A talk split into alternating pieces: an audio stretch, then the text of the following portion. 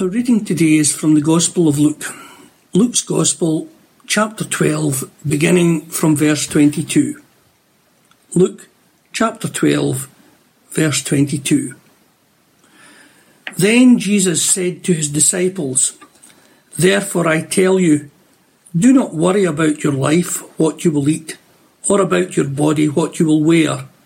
For life is more than food, and the body more than clothes. Consider the ravens, they do not sow or reap. They have no storeroom or barn, yet God feeds them.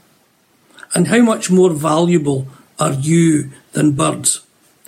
Who of you by worrying can add a single hour to your life?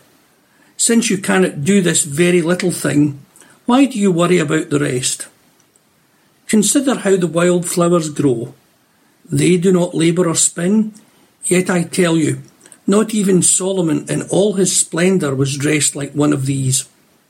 If that is how God clothes the grass of the field, which is here today and tomorrow is thrown into the fire, how much more will he clothe you, you of little faith? And do not set your heart on what you will eat or drink. Do not worry about it. For the pagan world runs after all such things, and your Father knows that you need them. But seek his kingdom, and these things will be given to you as well. Do not be afraid, little flock, for your Father has been pleased to give you the kingdom. Sell your possessions and give to the poor. Provide purses for yourselves that will not wear out, a treasure in heaven that will never fail, where no thief comes near and no moth destroys. For where your treasure is, there your heart will be also. Amen. I wonder how many of you feel worried at the moment. Uh, how many of us watched Boris and Nicola giving us updates on Tuesday night, and how many of us watch the news every day and we feel profoundly worried? Worried about the state of our world, the state of our country, worried about the implications of this pandemic, and worried perhaps about the implications of government responses to this pandemic. Worried whether we'll still have a job in three months' time, worried what the long term consequences for the economy will be and how that will affect ordinary people, worried about what Christmas will look like this year, whether students will be allowed to go home or not, worried about our elderly relatives as we're discouraged from spending time with them worried about our children's education, catching up on those last six months, and studying now in strange circumstances and with this ever present threat of a, a two week absence because somebody in the house has a cough. And all of these new worries, they pile on top of the old worries, don't they? Those haven't gone away. In fact, for years, we in the West, we've been teaching one another to worry more and more, to set higher and higher and higher goals for ourselves so that we can worry more and more about whether or not we will reach those goals. And if we do reach our goals, well, we set new ones that are yet higher. And if we don't reach the goals we've set, we feel like failures. Whatever happened to contentment? What happened to saying, this is enough? But we're anxious about everything. We're anxious about practical necessities. We're anxious about whether we're doing enough. We're anxious on an interpersonal level. Author Shauna Niequist, she says, I've spent most of my life and most of my friendships holding my breath and hoping that when people get close enough, they won't leave, and fearing that it's a matter of time before they figure me out and go. Wonder if that resonates for you. We're worried, aren't we, about being found to be a fraud, worried about whether people are only near us because they want something from us. We are constantly, constantly anxious about absolutely everything. We live in a society that is consumed by worry. We are driven by the fear of missing out. We live lives filled with stress about what we think we need but don't have. We're filled with anxiety. And in many ways, this is nothing new. Jesus' warnings in this passage from Luke's Gospel, his warnings show us that for much of the world, for much of history, has faced this same worry problem.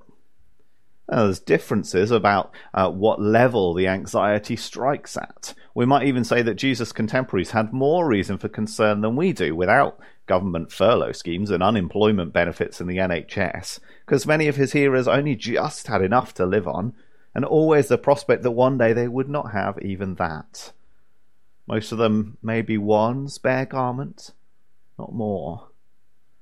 And that's true for some in our world today as well, isn't it? And we ought to be aware of that and we ought to be doing what we can to respond to it. And most of us aren't in that situation. Our anxiety isn't at that level. But the fact that our anxiety isn't at that level doesn't mean it isn't real. It doesn't actually really help us all that much to say to one another, there's children starving in Africa, get over yourself. Our struggles may not be quite as acute, but they are genuine. So instead of berating ourselves, let's instead ask how does Jesus respond to an anxious world? Now, he absolutely does say, do not worry. Several times in these verses, in fact, he says that. Do not worry. But that isn't all that he says here. And if you want a short summary of the message of these verses, I suggest it's something more like worrying doesn't help, more than do not worry. Now, of course, the intent is the same. The objective is to put an end to worry. But Jesus does more here than just command. He, he exhorts. He offers reasons why we need not worry. I suggest we can helpfully think about these verses under three headings. Firstly, worrying doesn't help because you can't change the things that matter. Second, worrying doesn't help because the one who can change things already knows. Thirdly, worrying doesn't help, so be generous. Worrying doesn't help because you can't change the things that matter. Friends, hear the truth of verse 25. You cannot add a single hour to your life. You can't. In the span of a life, what's a single hour? And yet, even such a small thing, you cannot change. No matter how hard you try, you can't do it. You can spend hundreds and thousands of pounds on various creams and lotions and potions to keep you looking young, and they might achieve that look, at least to an extent, but they will not change the span of your life. You might go to still greater lengths. You can spend hundreds of thousands of dollars having your body cryopreserved in hopes of future revival in a day when there's a cure for whatever disease ails you but there is very little chance of success. Many of the companies that have uh, purported to offer this have failed. As of a couple of years ago, all but one of the companies set up uh, back in the 70s, all but one had gone out of business, and all those carefully preserved corpses defrosted and disposed of. Even these most science fiction like prospects, they offer no guarantees. And they will not succeed. You cannot add a single hour to your life. Psalm 39, verse 4 says, Show me, Lord, my life's end and the number of my days. Let me know how fleeting my life is. You have made my days a mere handbreadth. The span of my years is as nothing before you. Everyone is but a breath, even those who seem secure. As David reflects in this psalm on the span of a life, David's desire is that we might achieve wisdom in light of the transitory nature of this life, that we might not put our trust in that which seems to offer security, but rather find our hope in God. As he declares, verse 7, that we might come to him and him alone for the hope that we need. And here in Luke chapter 12, the focus isn't quite so much on the brevity of life as rather the fact that its length is fixed. You can't change it. You cannot change it, so don't keep trying to do so. Jodi Picoult says anxiety is like a rocking chair. It gives you something to do, but it doesn't get you very far. You can't change it. Worrying doesn't change things. You cannot add a single hour to your life. So, how do we respond to that reality? Eat, drink, and be merry, for tomorrow we die? That's not quite Jesus' idea, is it? He says, verse 24, Consider the ravens. They do not sow or reap. They have no storeroom or barn, yet God feeds them. And how much more valuable you are than birds. Jesus doesn't say, make the most of it while you can. No, he says, trust God. Trust God because the God who preserves even the ravens will surely care for you who are far more valuable. Ravens are, are unclean according to God's law. You can find that in Leviticus chapter 11. So ravens are kind of symbolically unholy, symbolically far away from God. They might reasonably be considered unworthy of God's care. Yet he does, in fact, care for them.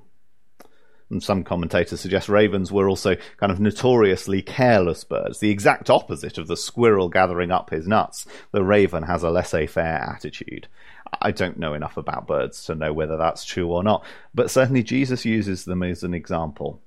They don't need to store up food because God provides for them, and He will provide for His people too, Jesus assures His disciples. Friends, do not worry, because you can't change the things that matter. Secondly, do not worry because the one who can change things already knows. Friends, God knows what you need. See verse 29. Do not set your heart on what you will eat or drink. Do not worry about it. For the pagan world runs after all such things, and your Father knows that you need them. Unlike the pagan world, those who trust in God don't need to run around after such things. We don't have to stress. We don't have to worry, because God already knows. It isn't news to him that we need food to eat and clothes to wear. God isn't unaware of the things you're anxious about. So, as we see supermarkets starting to run low on certain items all over again in fear of a second lockdown, friends, we do not need to join the panic because God knows what we need. God is not unaware that we're in the midst of a pandemic. He's not unaware of the circumstances of your life. God knows your needs, and He says to trust Him to provide. Psalm 127 Unless the Lord builds the house, the builders labor in vain. Unless the Lord watches over the city, the guards stand watch in vain. In vain you rise early and stay up late, toiling for food to eat, for he grants sleep to those he loves. This this anxiety about the future that drives you to sleeplessness, that drives you to anxious toil, to spending every possible moment desperately trying to have enough, it's fruitless. Because God already knows, and He's the one who can do something about it. There aren't safer hands that you could find to leave things in than God's hands. He knows what you need. In fact, not even, you know, not just there are no safer hands. I think we could say there are no other safe hands at all. There isn't any other hope, is there? It's only God who can be trusted to care for us. Unless the Lord builds the house, the builders labour in vain. Now, maybe that's not a very comfortable thought. In the blank book, Lemony Snicket writes To hear the phrase, our only hope, always makes one anxious, because it means that if the only hope doesn't work, there is nothing left. I think there's something to that, isn't there? We don't like the idea of not having backup plans, of having only one possible option. Certainly, when I'm planning out how I'm going to do something, I have in the back of my mind, well, if that doesn't work, I'll do this instead. And if not that, then the other. But that's not what we need here, is it? We don't need backup plans. There are no other safe hands. We don't need an alternative hope because God is absolutely trustworthy. And He says He knows what we need. If even the flowers that are here today and gone tomorrow, if even they are clothed in splendour, friends, will He not provide for your needs? When you are faced with anxiety, when you are worried about what tomorrow may bring, when you are not sure what you're going to eat or what you'll wear or what you'll be permitted to do tomorrow, when you're stressed and concerned, don't, don't imagine Jesus standing there wagging his finger angrily and saying, Do not worry. No. See him, see him standing there with arms outstretched. See him pulling you into his arms and saying, I've got this. You don't need to worry It's under control. You don't need to be anxious. I'm in charge. You don't need to be stressed. I know what you need. You don't need to be concerned. Leave everything to me. Thirdly, remember worrying doesn't help because you can't change the things that matter. And worrying doesn't help because God's in charge. The one who can change things knows what you need. Thirdly, worrying doesn't help, so be generous. Let's pick up from verse 31. But seek his kingdom, and these things will be given to you as well. Do not be afraid, little flock, for your Father has been pleased to give you the kingdom. Sell your possessions and give to the poor. Provide purses for yourselves that will not wear out, a treasure in heaven that will never fail, where no thief comes near and no moth destroys. For where your treasure is, there your heart will be also. So, what do we replace our anxiety with? Seek his kingdom. Instead of worrying whether we'll have food and clothes and therefore hoarding things for ourselves, instead give to the poor. Worrying doesn't help. Seek the kingdom of God.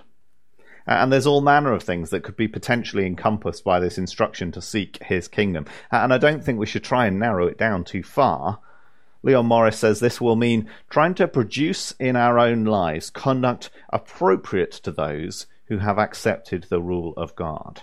And it will also mean trying to bring others into a like way of living, for it is in this way that the kingdom grows. It's both uh, conduct in our own lives, how we ourselves behave, and trying to bring others in. This is seeking the kingdom. Then the particular application of this principle, highlighted in the following verses, is generosity, isn't it? Sell your possessions and give to the poor. Seek the spiritual blessings of the kingdom, not the material blessings of this life. And because we're freed from worry about whether or not we will have enough, then we can be generous with what we have. Now, of course, this isn't a total and immediate thing. Jesus and his disciples had at least some funds on hand, at least some of the time. Um, we know they had uh, some money, uh, you know, at least that they gave to other people. They gave alms um, uh, and so on. They didn't immediately give away literally everything that they had. And to giving away to the extent that you become destitute is not wise and simply makes you a burden to others. So this isn't that kind of total, you know, monastic go and live on a rock kind of thing. But let's not empty this command of its force. And let's be honest that by the time we're talking here about selling possessions, that this is clearly generosity to generosity to the extent that we feel it. This isn't generosity because we have so much we're not even going to notice when it's gone. This is generosity that costs something. And I suggest that for many of us, that maybe the thing to take away is to think about prioritizing generosity. To give to others first, not last. To give to others when when we we don't feel certain that we'll have enough at the end of the month, but rather to do it as a deliberate thing, confident that we will have enough at the end of the month because God will provide. Prioritizing generosity. Maybe that means putting money in an envelope at the start of the week that you're then going to give away. For me, for, for me, most of the money that we give away is by standing order because we've made a plan for it. And the priority of doing that is, for me, is reflected in the fact that it's the topmost line in my budget program. You know, when I set out how are we going to spend our money, I do that first. And it's also reflected in the fact that I aim for it to come out of our bank account only a day or two after payday, so that I'm not tempted to look at my bank account and think, oh wow, look how much money I can spend, because it's already gone. Prioritize your generosity, whatever that looks like for you. And as we do this, as we seek God's kingdom, not least by committing our financial resources to the growth thereof, as we seek God's kingdom, then the glorious promise of verse 31 is that these things will be given to you as well. The things which, verse 30, God knows you need the food, the drink, the clothes, these will be given to you as well. There was that comparison between the flowers and King Solomon in his splendor back in verse 27. And I think maybe we're meant to draw another comparison to Solomon here. Maybe you remember uh, from 1 Kings chapter 3. Maybe you've read it uh, not too long ago. Or maybe you remember we actually referred back to it a few weeks ago, thinking about Jesus uh, as the one who is wiser than King Solomon. 1 Kings chapter 3. God says to Solomon, Ask for whatever you want me to give you. And Solomon asks for wisdom to govern well. He asks for a discerning heart. And God grants that request. He gives him wisdom.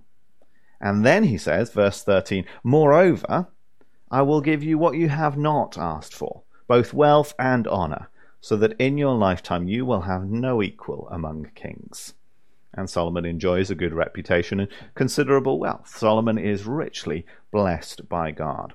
I think maybe we're meant to have this with King Solomon in the back of our minds as we read here in verse 31 all these things will be given to you as well. Now, friends, this is not an invitation to be sneaky. This is not an invitation to think, well, well, I'll tell God I'm seeking his kingdom. I'll do things that look like I'm seeking his kingdom, and therefore he will give me all these good things. Now, verse 34 has the right of it. Where your treasure is, there your heart will be also. God knows your heart. God knows what you are truly seeking. And if you are truly seeking heavenly treasure, if you are seeking his kingdom, then your heart is directed in the right way. And you may not grow wealthy as the world understands riches. You may not, but you will not lack. When you seek his treasure, you are guaranteed to find it. My friends, do not worry, because you cannot change the things that matter. Charles Spurgeon says, Our anxiety does not empty tomorrow of its sorrows, but only empties today of its strengths. Do not worry, because you cannot change the things that matter. Do not worry, because the one who can change things already knows. And do not worry, but seek the kingdom. Be generous. Let's pray. Lord God, Almighty God, our Heavenly Father, thank you that you delight to give good things to your children. Thank you that you promise us that we need not worry about the daily necessities of life, that you know what we need, that we cannot change these things ourselves. Lord, impress these realities upon our hearts. Help us to feel the truth that we cannot change these things ourselves, that we must entrust them to you as the only one who is uh, sufficient for these things. And therefore, free us up, Lord. Free us to be generous. Free us to give away what you have entrusted to us. Free us to seek the growth of your kingdom to seek in our own lives the fruit that evidences our discipleship, to seek in, amongst our friends and our family the growth of your kingdom as others come to know and to love and to trust you as we ourselves have done. Lord Jesus, grant us these things we ask. And with the growth of your kingdom, everything else that we need. Thank you, Lord. Amen.